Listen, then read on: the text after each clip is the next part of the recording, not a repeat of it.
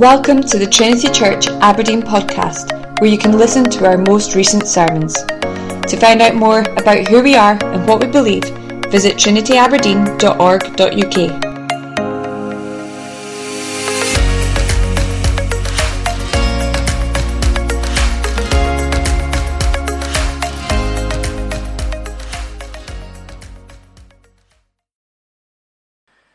second of our series in Malachi, Malachi chapter 1. As I mentioned last time, the, the book's kind of split up into these uh, disputes between Israel and God. And so we come to the second of these disputes.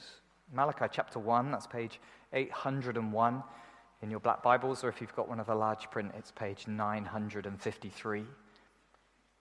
Malachi chapter 1, starting at verse 6, and we'll read all the way to 2 verse 9. Let's listen to God's words to us.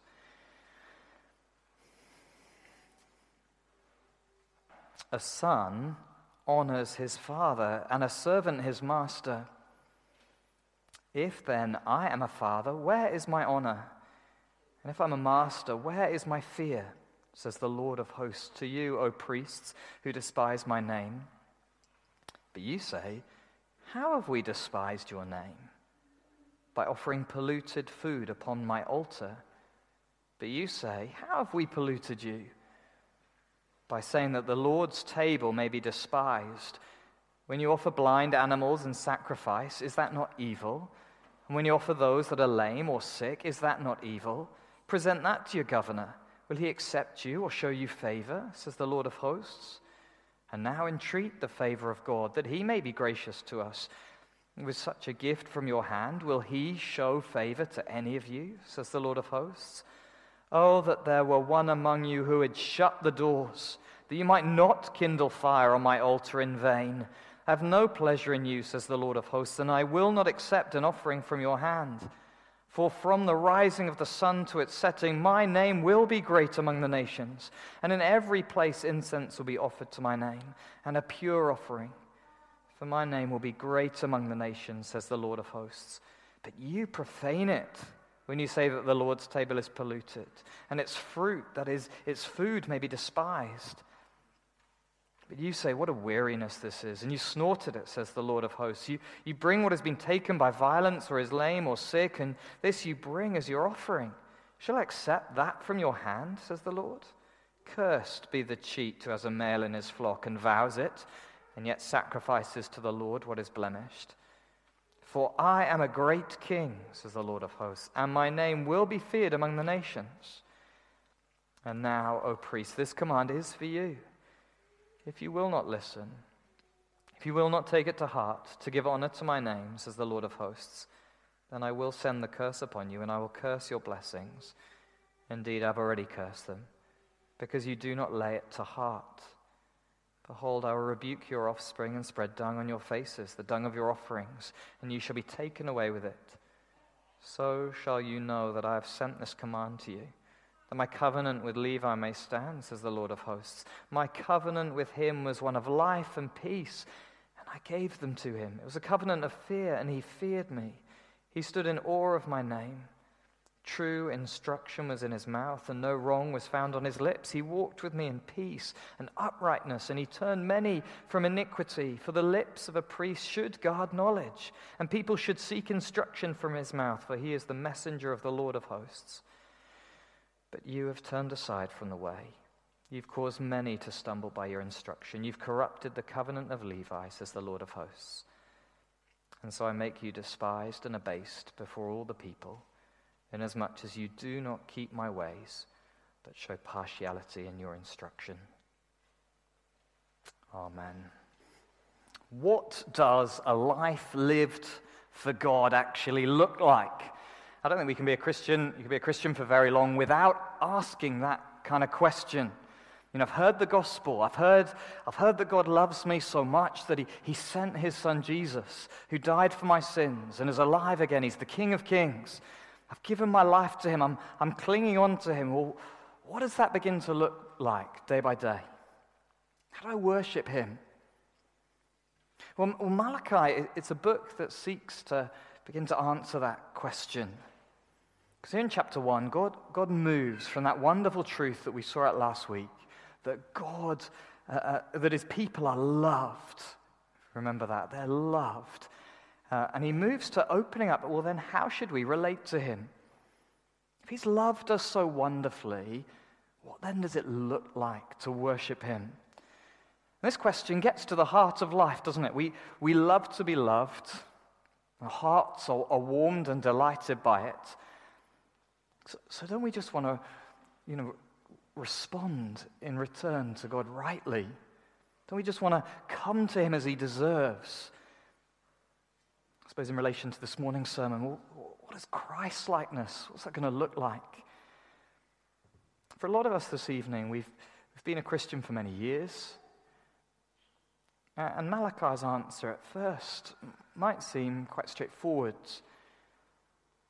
But let this, this would be a bit of a wake up call, I suppose, a health check.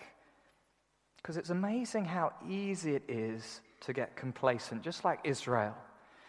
Because the shock is that Israel has, has got it all wrong here. And so God starts with reminding them where worship begins. And it's as simple as this honor God.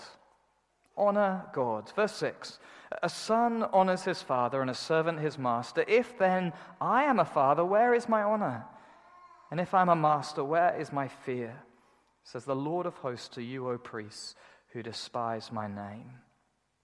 If we're deeply loved by God, in Christ. Well, what, what should our relationship with Him look like? And the, the answer is clear it's honor. Our, our, our hearts should be set on God's honor, all because of who He is. And, and here God points us to human relationships that are, uh, are based upon His to us. So, father and son, master and servant, th- those relationships, they're like kind of little pictures of what our relationship to God should be like.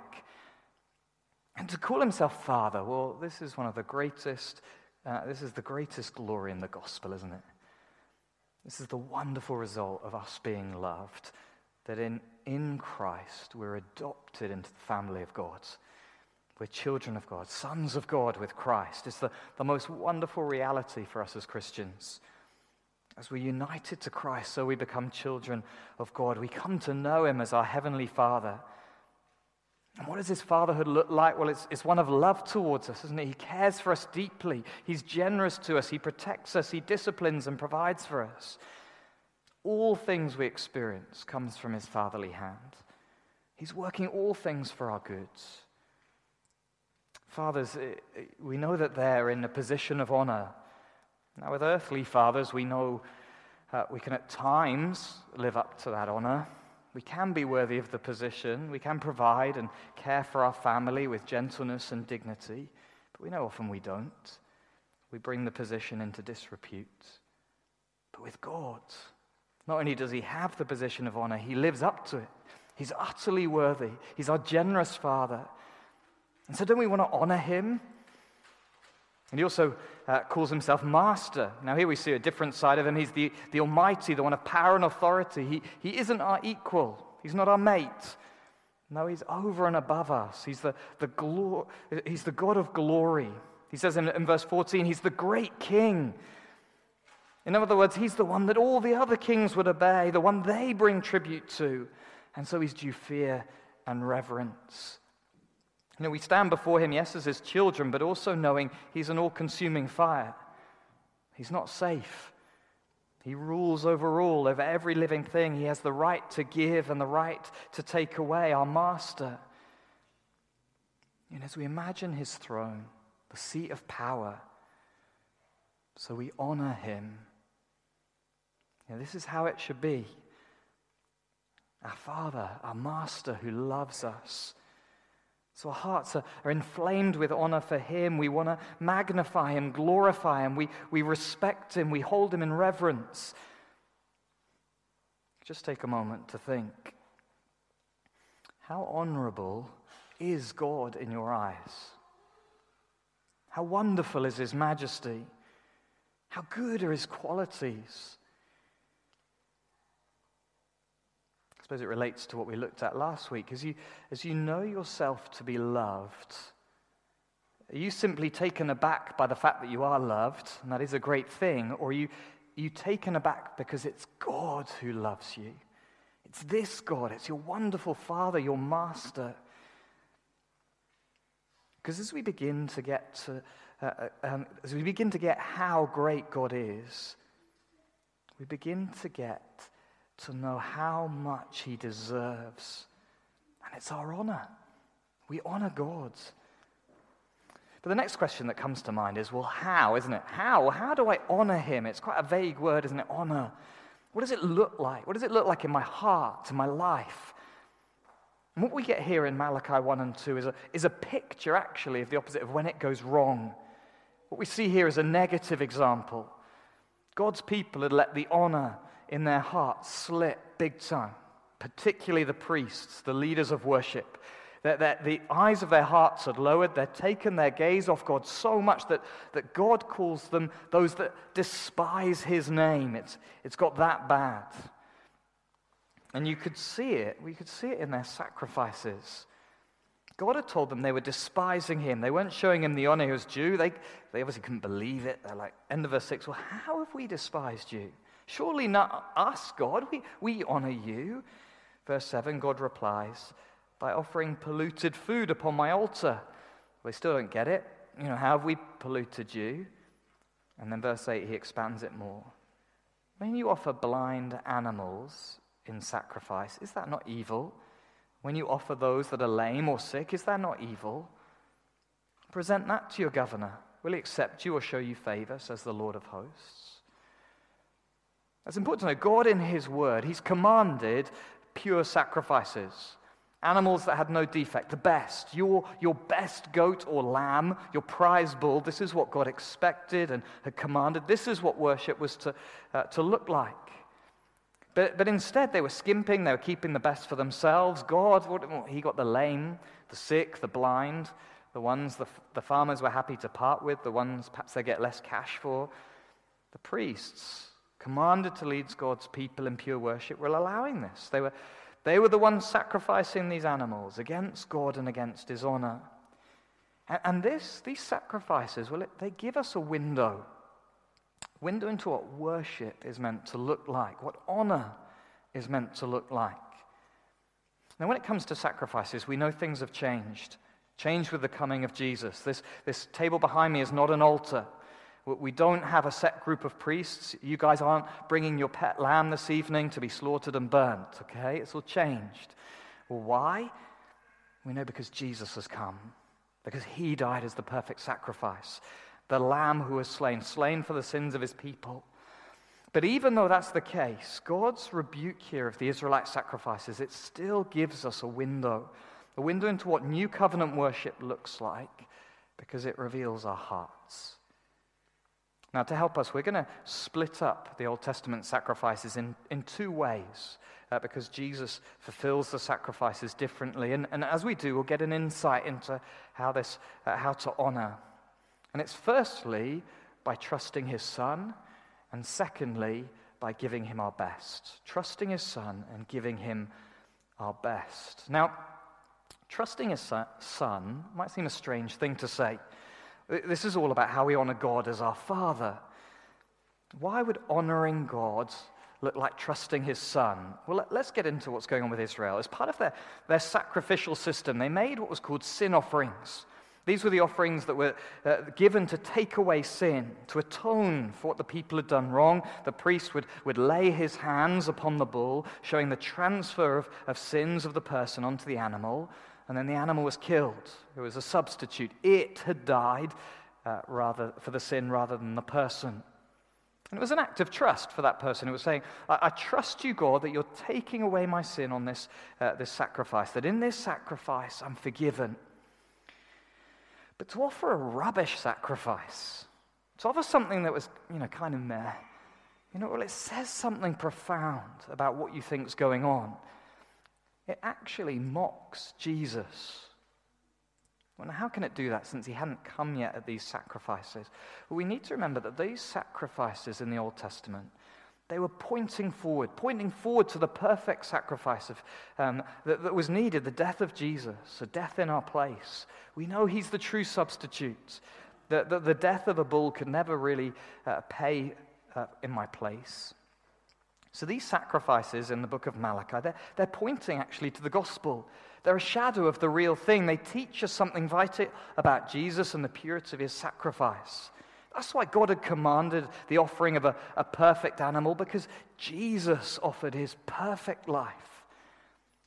As it says in Hebrews, using Old Testament language, Christ was offering himself without blemish to God. And so to offer this kind of fourth rate, you know, lame sacrifice was to say, I don't really need to trust in a sacrifice. I don't, I don't need to do things God's way. So it says, I don't need Jesus. I don't need to trust him to take away my sins. I don't need him to be that great. And so Israel's worship had completely lost its way. It become kind of whatever they want it to be. So, my terms, I come to God however I want. If it's by a lame sacrifice, it's by that. And the thing is, our hearts can actually be quite similar. Our worship can, can scorn and mock the Son just like them. We can treat Jesus just as a bit of a lame, blind, sick sacrifice, not a beautiful, righteous, spotless one. How? Well, I wonder if it's in two opposite ways of living. One way is to think what we do is, is actually good enough for God's. God's standard, it's actually not too high. I'm doing pretty well. I've done enough. You know, if someone asked you this evening why God should let you into heaven, well, your, your answer, I've been good enough, thanks. I'm, I'm pretty good. I'm a good person. Now, that might be you if you came in this evening and you just had a moment looking around, perhaps at someone nearby, and you, you just thought, at least, at least I'm not like them. And as we say that, we say, Jesus, you didn't need to die for me. The lame offering would have done. I, I can actually come to God on my own terms. Or, or, rather than someone trying to be good, the same is also true of someone who's actually living in out and out unashamed sin. They know it's wrong, but they just keep doing it anyway. And, and just like the good, uh, good works person, they're saying, I don't need to trust in the Son because actually sin doesn't matter. God doesn't care about my sin. I can live however I like. God just accepts me as I am. And as we do that, we say the same Jesus didn't need to die for me. A lame offering would have done. And the honor that was due God, well, it's completely absent because we've rejected God's solution. I wonder if it can also creep into our gathered worship. You know what? Why bother with the Lord's Supper? Why bother with our weekly confession of sin? Why all this emphasis on Jesus and his death? Surely we just need to be reminded of God's love. And slowly, bit by bit, we stop trusting the Son. And actually, even though we're saying we want to focus on God more, we do the opposite. Our, our hearts move away from him. They dishonor him. They make him in our own image. Why? Because honoring God, we honor God by trusting his Son. We trust his Son, his uh, means of, of forgiveness, his, his sacrifice. We rest on it. We come to him on his terms. We trust the Son. But there's something else uh, to see here that the sacrifices of the Old Testament, they weren't just sin offerings, they're also grain offerings, peace offerings, sacrifices made by the people not to atone for their sin, but to honor God, to thank Him. And here we see honor is, is not just by trusting the Son, it's also by giving Him our best, giving Him our best. We see this again in the negative example of Israel. Israel were giving the lame, the blind, and the sick. And what they brought to God, God said not even their governor would have accepted it. Okay? You know, if they turned up to the gates and said, Oh, most honorable governor, please accept my token of gratitude and respect, and, and then they kind of brought out this mangy, lame animal, the governor would have just slammed the gates in his face. You know, like, like, like imagine a, a kid giving her teacher a thank you present at the, at the end of the year. And rather than, you know, a nice bottle of wine and a, and a box of chocolates, uh, she gave him, I don't know, a half drunk bottle of fake Coke and a chewed piece of chewing gum. You know, that, that offering, it says so much about what we think about the person, doesn't it? You, you get a window into your hearts by what we give. And when it came to Israel, what they, that they gave said everything about what they thought about their gods. Yeah, it was worthy of a bit, their sacrifices said. You know, that, that animal offered, it said, Well, God, you're fine. You know, I'll schedule you in in a couple of weeks for half an hour. Is that okay? Well, no, it's not okay. God, is insulted, dishonored. His name is rubbed in the dirt because He's, in fact, worth everything. He's our loving Father. He's our powerful Master. He's the King of Kings who, who loved His people with steadfast covenantal love. Honor is about giving Him the best. You know, He deserves the most wonderful animal in your flock. You know, if He was our teacher, He'd deserve an all expenses paid trip to Florida. We'd give Him our best. And as we've said in the New Covenant, we don't offer animal sacrifices anymore. But the New Testament still uses the language of sacrifice for what we do with our lives. Like giving our money is called a sacrifice, praise of our lips is too. Paul even goes so far as to say our whole lives is actually a sacrifice. Listen to Romans 12. I appeal to you, therefore, brothers and sisters, by the mercies of God to present your bodies as a living sacrifice, holy and acceptable to God, which is your sacrificial worship. Offer our bodies as a living sacrifice. It's, a, it's an offering of our whole lives, all that we are. So it's not just our money and our words, it's our, it's our desires and our loves, it's the use of our time, it's who we sleep with, it's how much we drink, it's our, our thought life, it's what we look at on our phones. And this is because we're now in Christ. He, he died, and so we die too. We die to ourselves. And instead, we offer our whole beings to God. This is Christ transforming every aspect of our lives. And so, this is our worship. It's a whole life offered to God. This isn't to pay for our sins. No, that was done by Jesus. No, this is a, a life of honor to the one who loves us. And this comes together as a, as a family on the Lord's day, doesn't it, when we come to worship Him, as we lift up His praises together, as we join in the worship around the heavenly throne. We're led by Christ Himself. And if we take the old covenant sacrifices as our model, what are we to offer Him? The best, the pure, now, we know our lives and Sunday services, as we offer them to God, we know they're never going to be perfect, don't we? We know that. God knows that. They're always tainted with sin. And that means they're only ever acceptable at, at all to God in view of His mercy because they're, they're made in and through Jesus Christ, God's perfect Son.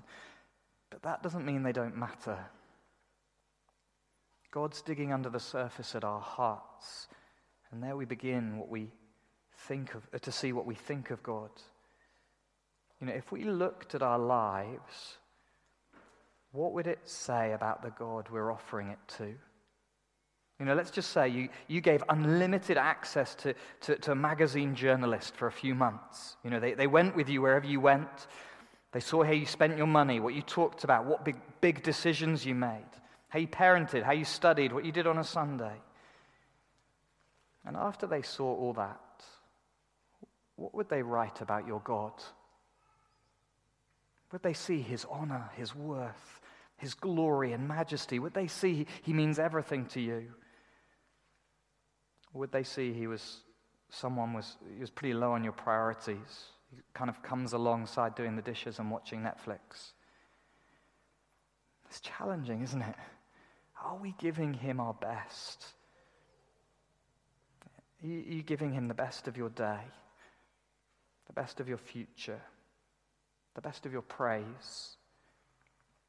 It's hard to be specific about what this looks like, doesn't it? But I think, I wonder if we see it by what we consider first. You know, as you plan your week or your summer, as you plan your spending or your friendships, where's God in it all? What are you valuing? What are you ambitious for? Now, some of us are feeling perhaps guilty right now who may not need to, and some of us might not be feeling guilty who perhaps should be. You know, some of you right now are gutted every time your life doesn't quite match God's standards. Your, your sin is before you. You know where you've given less than He deserves. Perhaps just this morning you said sorry to Him because you know you wanted to pray to Him more, but you didn't. Now remember, God loves offerings from a heart that seeks to honor Him, even if we don't always get it right.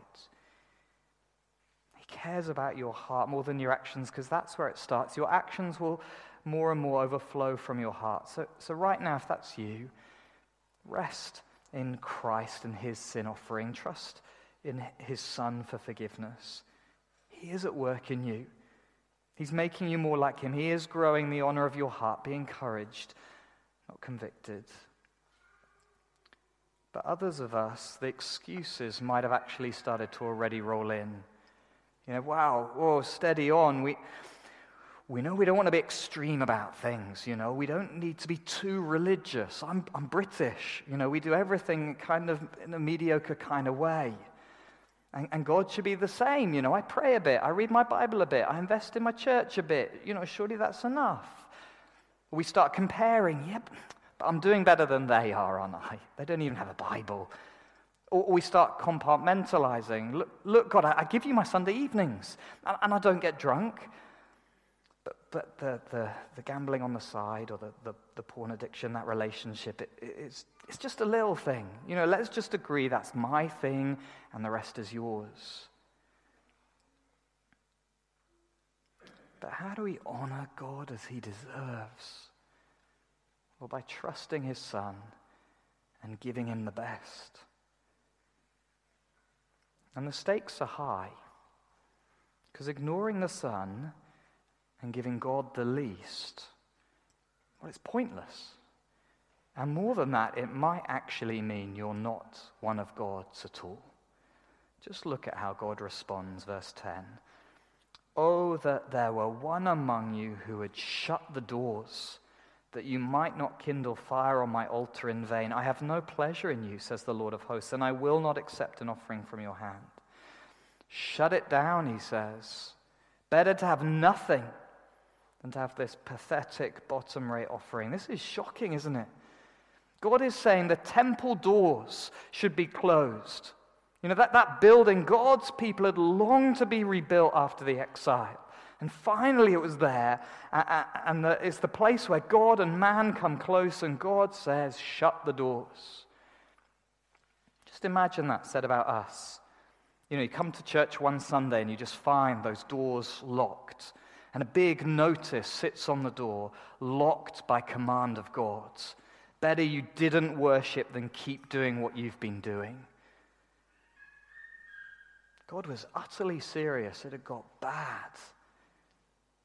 In chapter 2, he threatens curses. Verse 2 If you will not listen, if you will not take it to heart to give honor to my name, says the Lord of hosts, then I will send the curse upon you and I'll curse your blessings. Indeed, I've already cursed them because you do not lay it to heart. Behold, I will rebuke your offspring and spread dung on your faces, the dung of your offerings, and you shall be taken away with it. It's really stark language, isn't it? It's pretty horrible, especially that stuff about the dung. But God, the one who's been dishonored, well, he's, he's actually shaming his priests here. Dung on them would make them, you know, these guys who are meant to be the holy ones, well, it would make them unclean. They'd be cut off, and this worship would stop. Why? Because God's honor is at stake. Verse 11 from the, For from the rising of the sun to its setting, my name will be great among the nations. And in every place, incense will be offered to my name and a pure offering, for my name will be great among the nations, says the Lord of hosts. God is to be honored. He would rather no worship than worship than dishonors him. God seeking worshippers that trust his Son and gives him their hearts. And surely this is true from our perspective as well. You know, if you're if your life that you're living now suggests you think Jesus shouldn't have died, there's no point, and that actually God isn't worth your all, then why bother? Why give your life to honoring a pointless sacrifice and a lame God? But if God's worth it, if his, his name really is great in all the nations, then surely he deserves our all. That's what we want to give him, isn't it? Wouldn't it be wonderful if we, we just grew as a church in this more and more in love and devotion to God, in honoring him? Now we know we struggle. We know we're often far from perfect. We long to give him the honor he deserves more and more. Well, how do we get there? Well, to finish, it's this it's by his word. This is just chapter 2 from verse 4. It's by his word. This is it's the last thing I want us to see this evening. And shutting the temple is God's last resort. He actually wants his people to worship him as he should. He wants his priests, he wants them, verse 4, to live as Levi did, to live in honor and fear. And it starts with his word. Do you see that verse 6? Speaking about Levi, he says, True instruction was in his mouth, no wrong was found on his lips. Verse 7 For the lips of a priest should guard knowledge, and people should seek instruction from his mouth, for he is the messenger of the Lord of hosts. This is what the priests had got wrong. They'd lost what God said, they'd lost truth. They'd lost what was real about God and about themselves. They needed the truth of God's word. That's how we get back on track. That's how we, we honor God as he deserves. We let true instruction take root. We let God's covenantal words of love point us to his, his holiness and his glory, his fatherhood and his kingship. We need God to renew our minds. And here we see that that requires teachers. We don't have priests like this anymore. But the church does have pastor teachers, people in, entrusted with guarding the good deposit handed down to them, entrusted with preaching in season and out of season. This is a challenging word for, for David Sinclair and myself. God has decided to reform the worship of his church through his word. That's where it begins. Each Sunday, he speaks to us, he encourages us, he rebukes us, he, he shines a light on his glory and on his Son by his Spirit. So for me, my, my time and my study matters, working hard to, to listen to the Lord in Scripture, to, to teach it faithfully matters. God's honor is at stake. But this is also a word to, to many of us who take on teaching roles in the church. You know, adult Sunday school, children's Sunday school, student suppers, Bible study leading at uni, teaching your children at home. Feed them with God's words. Instruct them that, that leads them in a way that honors Him. And for all of us, may we be hungry for that. May we be hungry for the word. May we feed on what God has for us. Why? Because it will recalibrate our hearts. It will turn us towards our Heavenly Father, the one who says, I've loved you, the one who sent His Son for us and has given us His Spirit. And as our hearts are filled more and more with Him, so we will honor him. So we will honor him as he deserves, trusting his Son and giving him our best. In his name, amen.